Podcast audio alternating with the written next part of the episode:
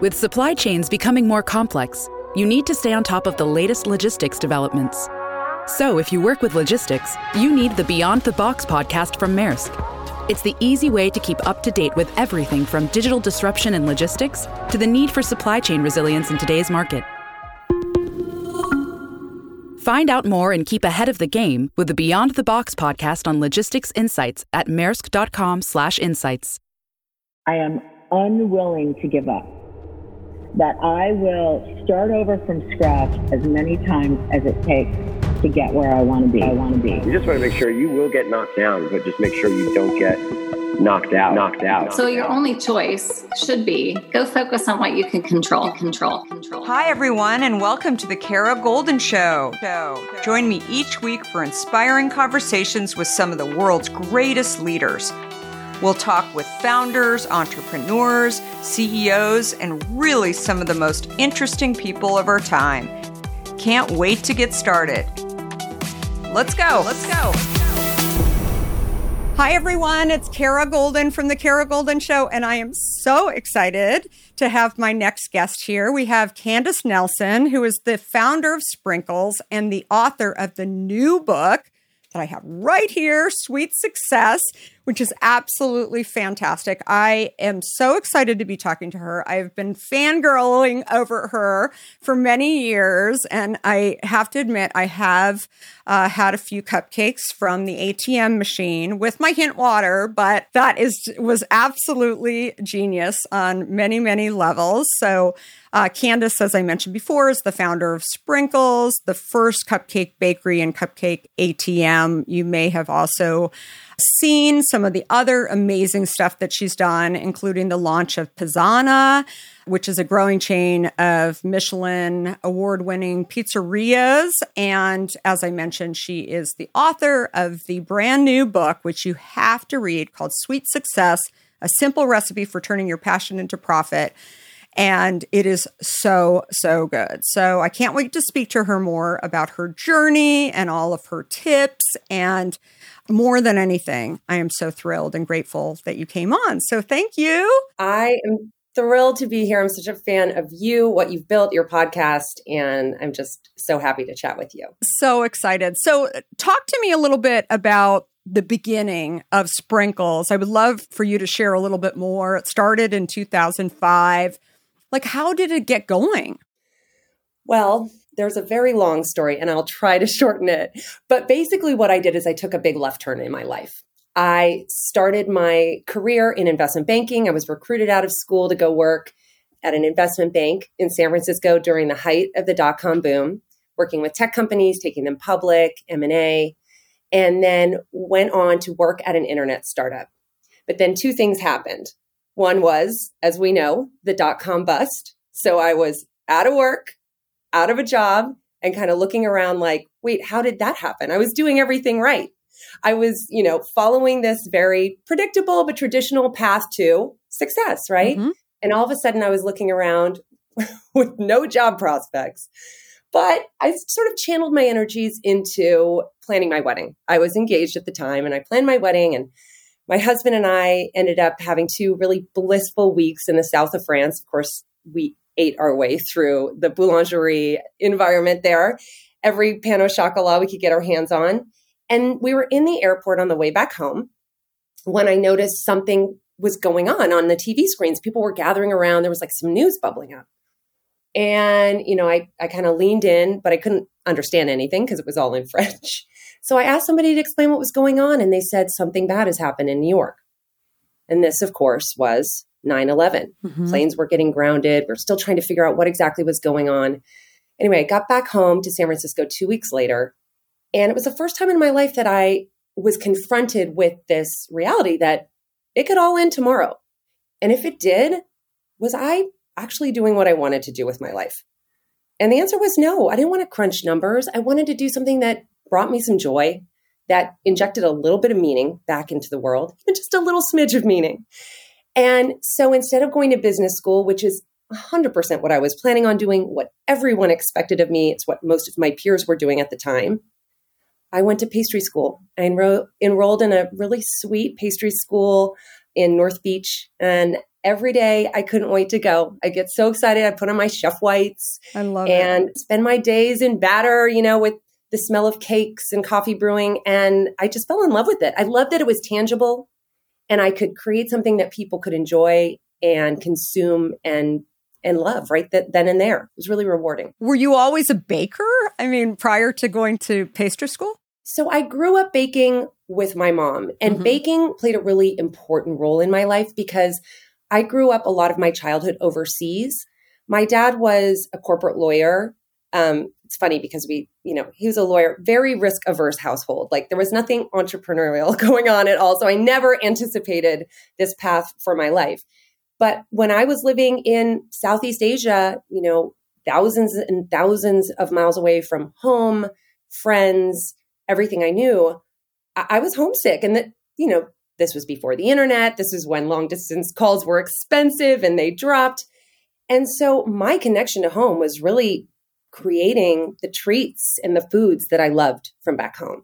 If I wanted a brownie, if I wanted a Rice Krispie treat, I, I couldn't go to the corner store on the island of Sumatra and get one. So my mom and I spent hours in the kitchen, you know, baking from her Joy of Cooking cookbook and making notes in the margins. And so baking was always my connection to home, my connection to family, and just played a really important role in my life. But also, I just really revered and loved these classic American desserts because they represented my my homeland. Still to this day, you are smiling when you're describing that, and I think like that's that's one thing I always share with entrepreneurs or people that are uh, thinking about becoming entrepreneurs is figuring out what you really enjoy doing, right? And if you don't enjoy doing it and you're not able to smile, it's way too hard to be an entrepreneur, right? I totally agree. I think your passion is your fuel. Mm-hmm. And certainly there are entrepreneurs that do it another way. They see a white space in the market and they kind of analyze it and they go into, you know, what they think is going to be a successful market with a new idea, but I I can't do it that way. I have to really be moved to do something I love because as we all know, it's a tough road. And so you need that extra it, I consider it like an extra battery pack, you know, that you kind of turn on to get you through the extra challenging moments. It's so true. So it's one thing to go to pastry school, it's another thing to actually start a company and scale a company as you did with Sprinkles. So, what was the first point where you thought, okay, I'm going to open up a store? I had a pretty unique insight. When I'd been planning my wedding, I'd had, you know, my nose really deep into Martha Stewart Weddings magazine. I was, you know, going all over town tasting wedding cakes. And one thing I noticed was the rise of these trendy cupcake towers Mm-hmm. as an alternative to wedding cakes. And I thought, that's kind of fun. You know, you can take a cupcake onto the dance floor. You don't need a fork and knife. Everyone gets their favorite flavor. Like, there's so many things to love about cupcakes. But cupcakes at the time were super basic. They were generic. I mean, I'd be walking through the supermarket and see all these like shelf stable cupcakes packaged in plastic clamshells, just sitting there for days on end. And I was like, cupcake needs a makeover.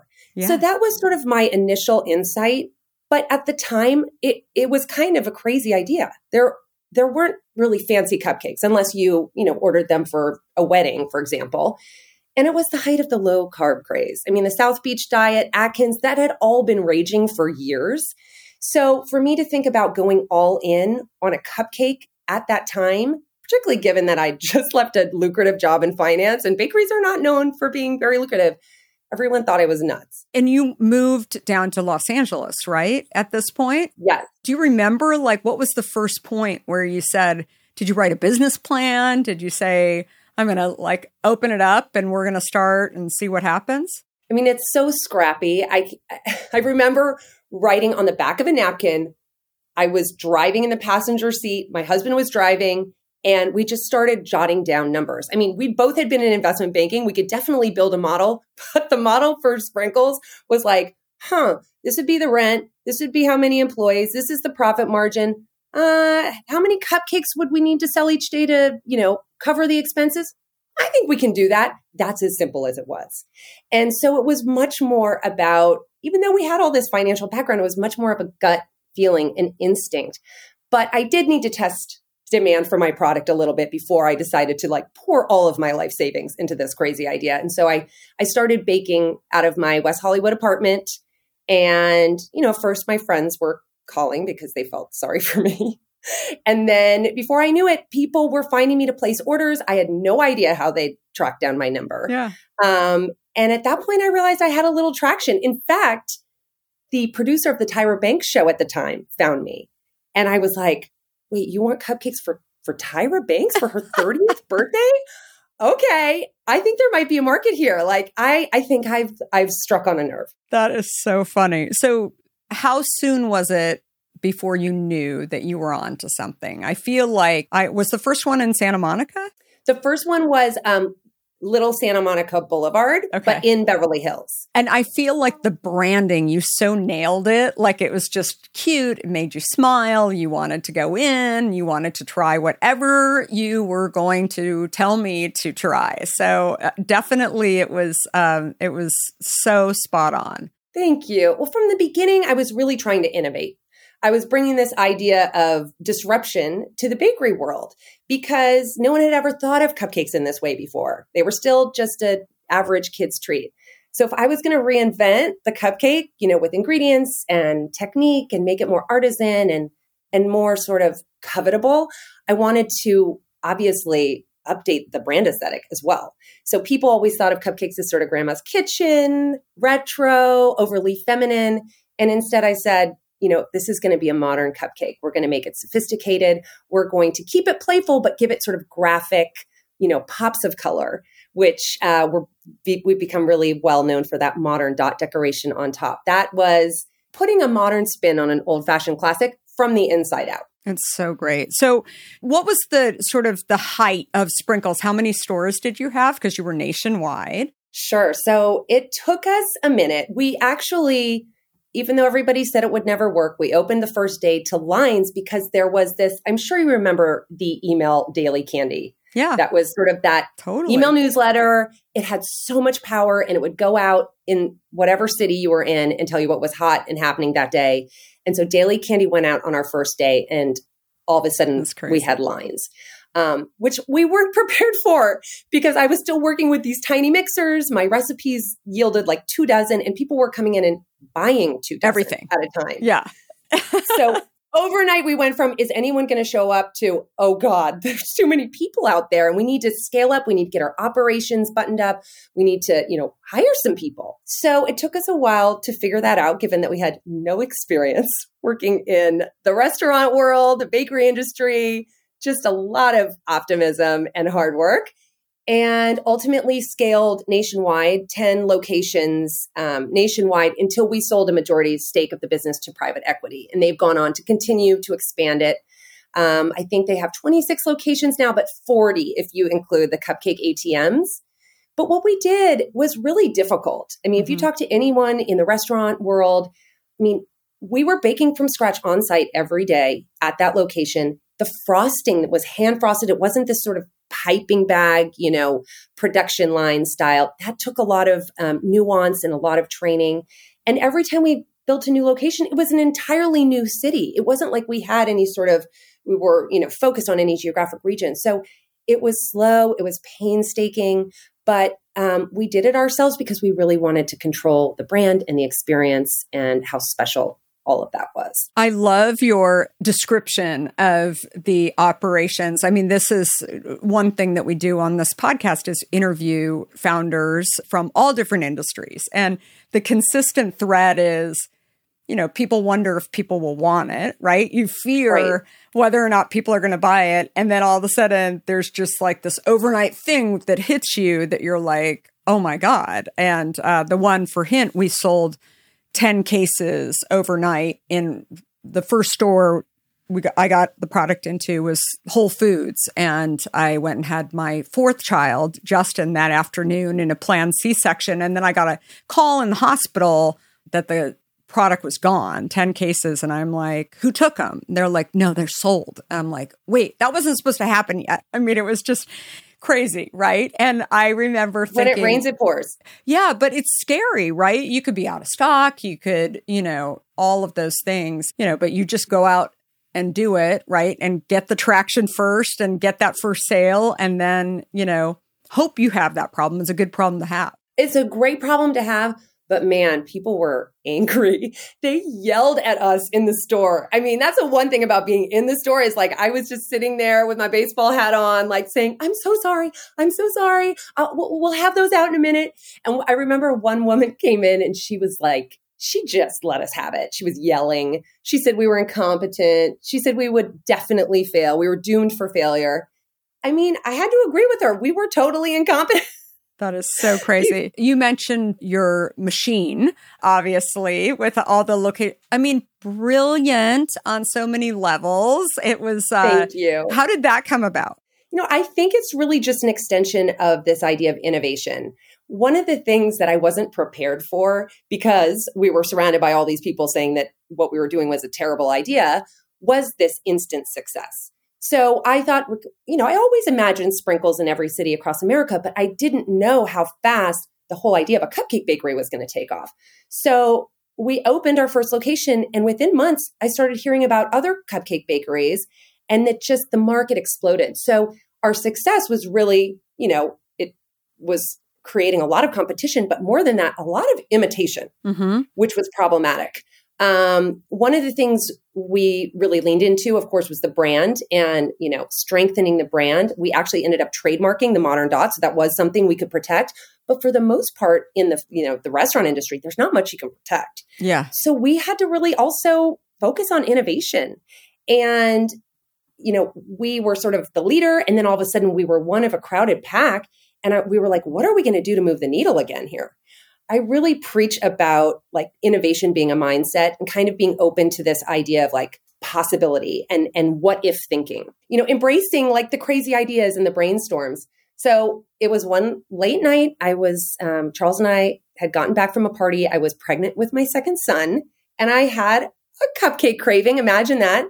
And there were no cupcakes in the house, and I was kind of grouchy about it, to be honest and just started saying, well, what if you could get a cupcake anytime, day or night? What would that look like?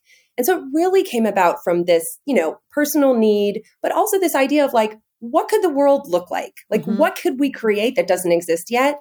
And that was the the genesis of the cupcake ATM, and and that that really set us apart again in so many ways from the rest of our competitors. I love it. You talked about competition, and that's something that comes up a lot. I uh, you know, tell people not to fear competition because you can't control what other people are doing. You can control what you do. I'd love to hear your thoughts on that as well. I think that's great advice. I certainly think people should understand the market and the competitive landscape before they go into a specific market, before they start their company.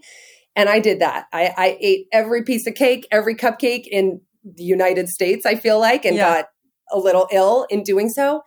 But once you're operating, stay focused on the goal and what you're doing. I think I got a little off track being so thrown when other businesses were emulating what we were doing. And I kind of took my eye off the ball a little mm-hmm. bit.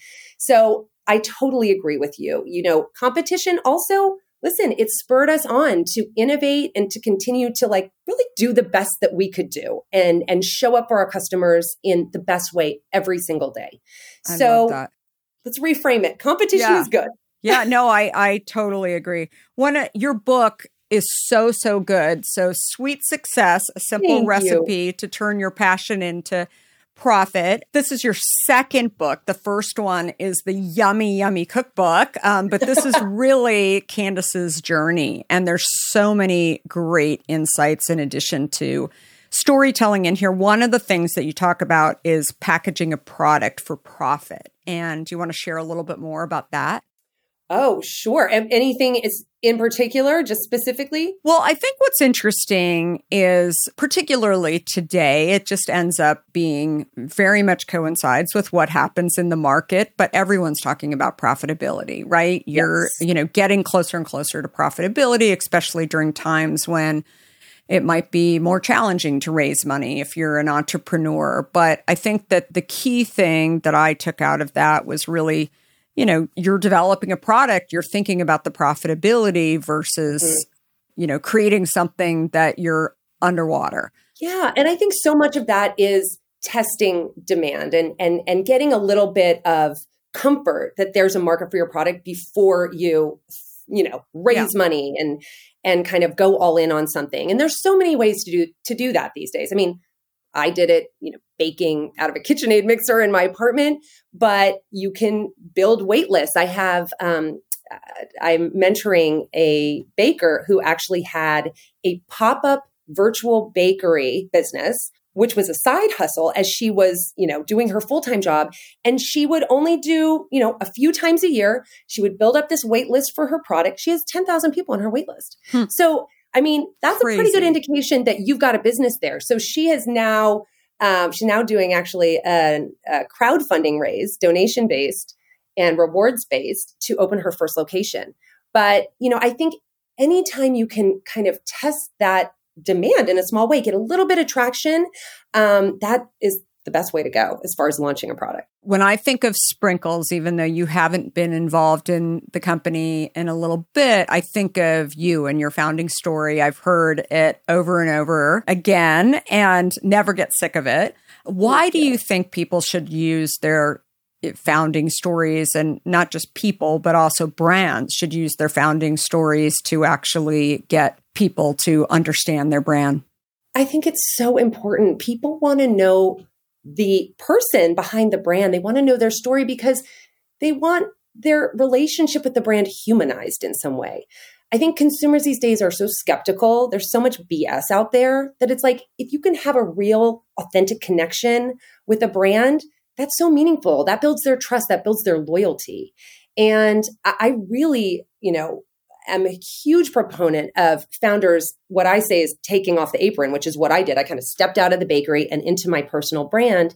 It helped to amplify the brand, it helped to humanize the brand. And I know a lot of people feel nervous doing that sometimes, mm-hmm. but it's just a practice. You know, we all have social media. Um, you know, at our disposal. All it takes is turning the camera around and starting to talk to it and building that community. And the great thing about a personal brand too is that if you do sell the company or if you're no longer, you know, associated with that company, you take that community with you to your next venture. Yeah, no, I think that that's absolutely true. So you founded uh, and been involved in a, a few different uh, launches now. Talk to me about Pizzana. Is it pronounced Pizzana?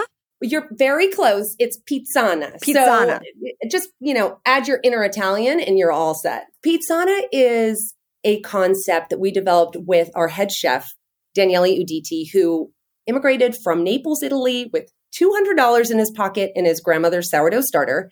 I met him at a party. He was catering. I took one bite of his pizza. It was love at first bite. And again, talking about the passion, I I was passionate about him and his story. Story, again, playing such an important role. I was passionate about the product and I knew I could build a brand around this and I knew that there was a need. Just even on a small level, right? We were we opened our first location in Brentwood, California. And I have so many friends who have families in that neighborhood of Los Angeles. And they were either taking their kids to CPK, which fine, love CPK, you right. know, um, or Toscana, which is the white tablecloth. There was nothing in between.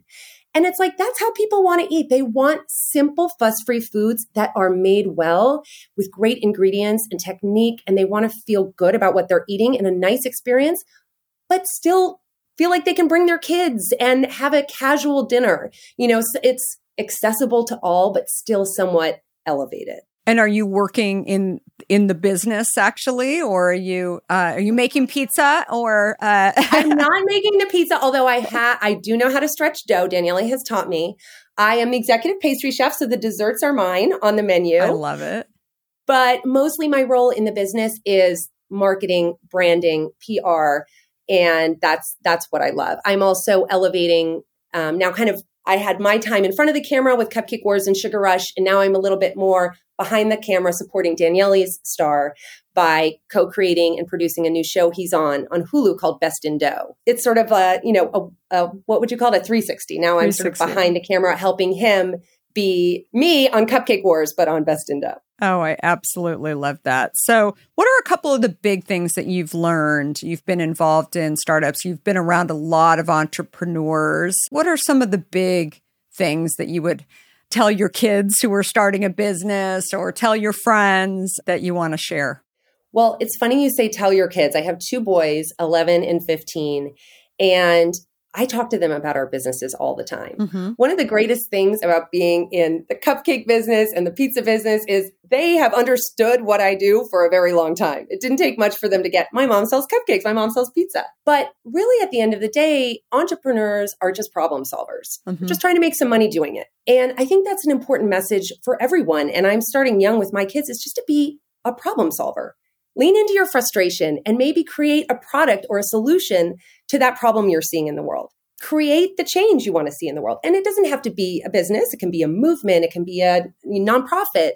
But really, this idea of no one's going to fix it for you. So start to develop that mindset of, I can take care of this. I can solve this problem. And I think if you are open to that possibility, one of these days, a problem's going to come along that you are uniquely suited to solve and you've trained yourself to look for it and then you can go after it. Yeah, and don't rush it. I mean, uh, if you, mm-hmm. it's great to be an entrepreneur, but you have to have an idea that you think is actually going to be able to scale before you can get there. And as I always tell people, too, including my kids, go work for entrepreneurs. It's the best training. I couldn't agree more. I, I had to catch myself the other day because my 15 year old is very excited. He started talking to me about starting a digital marketing agency. And I said, you know, you're still in high school. Like, I want you to be an entrepreneur, but let's uh, baby steps, right? Like, why don't you get some industry uh, experience first? I don't want you to just take a flying leap into this. So, um, yes, and I agree. I actually learned a very hard lesson on that the second time around because Sprinkles really was sort of a rocket ship to success. Mm-hmm. And so, in my second venture, you know, building Pizzana, we're in a big growth phase right now. We're doubling the number of locations. We're moving into the Texas market. But for a long time, it seemed like nothing was happening. Yeah. And after after this sort of incredible, phenomenal success of Sprinkles, I thought, oh, I got this. Just gonna open a pizza restaurant. It's gonna be really successful too. No. Much good, tougher. Yeah. Good business takes time to build. An enduring business takes time to build. Sprinkles certainly was lightning in a bottle, everything lined up just right. But just because your business doesn't take off overnight, that's not abnormal. That's normal. Mm-hmm. so leaning into patience, leaning into perseverance, those are key qualities in my mind. Super key. So people always think that really successful people have had it easy. They just snapped their fingers, they knew how to do it, they had all this great experience in order to do it. Uh, but the more I've talked to entrepreneurs, the more I know that they all had fears, they all had failures along the way, um, challenges in their business. And I think, like, the biggest thing that I've heard over and over again, unlike joining a, a bigger company, maybe you have waves in the business. In entrepreneurship, it spikes, right? You have really big highs and really lows, and it's just like from day to day, right? From day to day, right? We're like bipolar. Yeah. Yeah, you're like everybody's waiting in line for your cupcakes, and then they do a you know statewide blackout, right? Like yes. it's right. Like, I mean, right. and it's the power real. goes out when you're trying to make somebody's wedding cupcakes, and we have to go and rent a generator for the day so that we don't like ruin someone's most special day of their life. These are the things we have to do on the fly. So tell me one of your stories. Uh, you know, where that where that actually where you thought, oh my God, how am I going to get through that, and what lessons you learned. Well, I, I spoke to this sort of complexity of what we were doing in terms of scaling. You know, every time we opened a new location, we were in a different state and we were having to hire and train a whole team, you know, front of house, back of house from day one. But what I didn't mention is that also the climates of these different areas and cities affected my baking. Mm-hmm. So, cut to opening in Scottsdale, Arizona. And, you know, the desert is very unkind to baked goods. You leave those cupcakes out on the counter overnight and they're hard as rocks the next yeah. day. But Sprinkle's business model is really about, you know, people buying a dozen. It's not about people coming in and buying one or two. People will come in and buy a dozen, two, three dozen for the party. And that's really important. So really quickly we realized like we weren't going to make it if people were just coming in and buying one or two cupcakes. So on the fly, I am in the back, like reinventing my recipes, amping up the moisture. We developed this new, really large custom Ziploc bag that could slip over the dozen boxes so that we could still encourage people to, you know, buy more than they were going to eat right then. um, cooler packs. So if they left them in the car, they wouldn't melt. I mean, it was a whole recreation of our product on the fly because of this new climate. That's kind wild. of crazy. So you solved the problem, which all great entrepreneurs do. Uh, that's so amazing. And did you stay? You still have a store there? Yes, Yeah, we that- do, we do. But it, man, I, I don't know. I, I don't know why I didn't think about it. In retrospect, But that's the thing. I mean, great entrepreneurs do that. They they just figure it out and they don't allow these uh, challenges to stop them. And I think there's a ton of learnings. It's not that it isn't hard. It's not that you're not freaking out and having a bad day, but you just figure it out. Last question: What is the worst advice that you've ever received?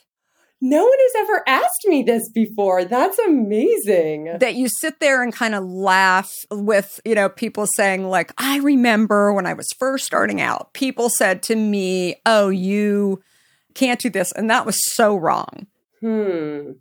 I'm going to flip this question a little bit. It's advice that I got that I thought was bad, but that actually I should have taken. Yeah. So when I was first sort of, I used to call it informational interviewing. I mean, I feel like that's such an old term now, but I I was trying to learn as much as I could about the baking industry, and I didn't have that many, didn't know anyone really in it. So I remember calling up one of the wedding cake makers that I'd met during my journey and just talking to her, and she said, "Okay, if you're going to start your own bakery, you need to keep a journal every day."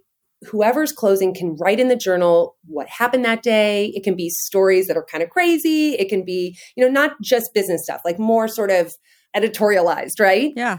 And I think back on all the craziness, like the stories that could have been captured. Of course, the day we opened, we were drinking from a fire hose, and that was like the last thing I could have possibly managed to do.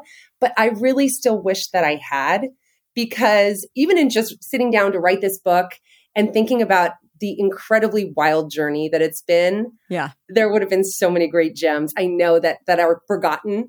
And and I actually did a LinkedIn post about this and it really took off. Like just journaling in general and journaling for business and make sure that you're not misremembering certain situations.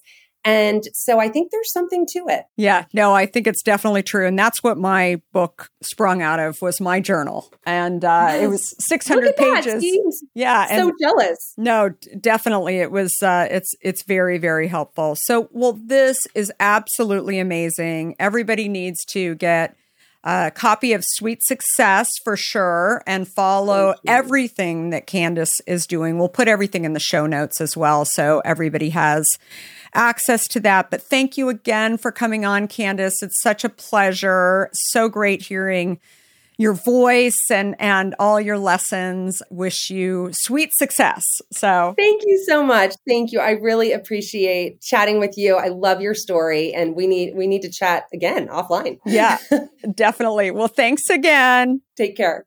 Thanks all for listening to this episode. We hope you enjoyed it. And I want to thank all of our guests and our sponsors, and finally, our listeners. Keep the great comments coming in. And one final plug if you have not read or listened to my book, Undaunted, please do so. You will hear all about my journey, including founding, scaling, and building the company that I founded, Hint. We are here every Monday, Wednesday, and Friday. Thanks everyone for listening, and goodbye for now. Before we sign off, I want to talk to you about fear. People like to talk about fearless leaders, but achieving big goals isn't about fearlessness. Successful leaders recognize their fears and decide to deal with them head on in order to move forward. This is where my new book, Undaunted, comes in. This book is designed for anyone who wants to succeed in the face of fear, overcome doubts, and live a little undaunted. Order your copy today at undauntedthebook.com and learn how to look your doubts and doubters in the eye and achieve your dreams.